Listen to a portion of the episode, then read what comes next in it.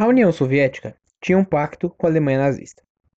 Porém, depois da Operação Barbarossa, que foi a invasão da União Soviética pela Alemanha nazista, a União Soviética declarou guerra perante a Alemanha. Já os Estados Unidos, até o presente momento, estavam neutros na guerra. Porém, depois do ataque de Pearl Harbor, os Estados Unidos declararam guerra ao Império Japonês. O presidente Roosevelt dos Estados Unidos enviou tropas norte-americanas para combater na Segunda Guerra Mundial, porém esse fato não foi o único motivo da entrada dos Estados Unidos na guerra. Durante algum tempo, Roosevelt realizava acordos diplomáticos com o primeiro-ministro inglês Winston Churchill.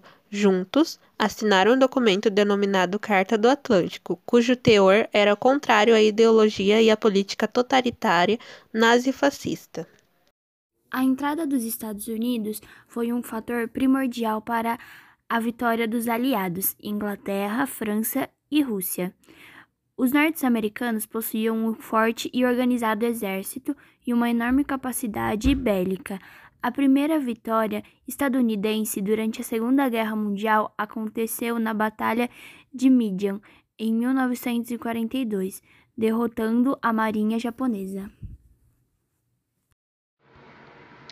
Durante a Segunda Guerra Mundial, a União Soviética anexou vários países como repúblicas socialistas soviéticas, que originalmente foram efetivamente cedidos a ela pela Alemanha nazista em protocolos secretos do Pacto Molotov-Ribbentrop. Durante o início da Operação Barbarossa, os alemães estavam se dando muito bem, mas o inverno da Rússia chegou. Como os alemães não eram acostumados com o frio russo, a União Soviética lentamente vai recuperando território.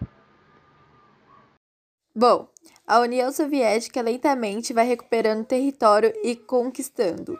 A Alemanha nazista não era nada acostumada com o frio russo, então os russos rebateram o ataque.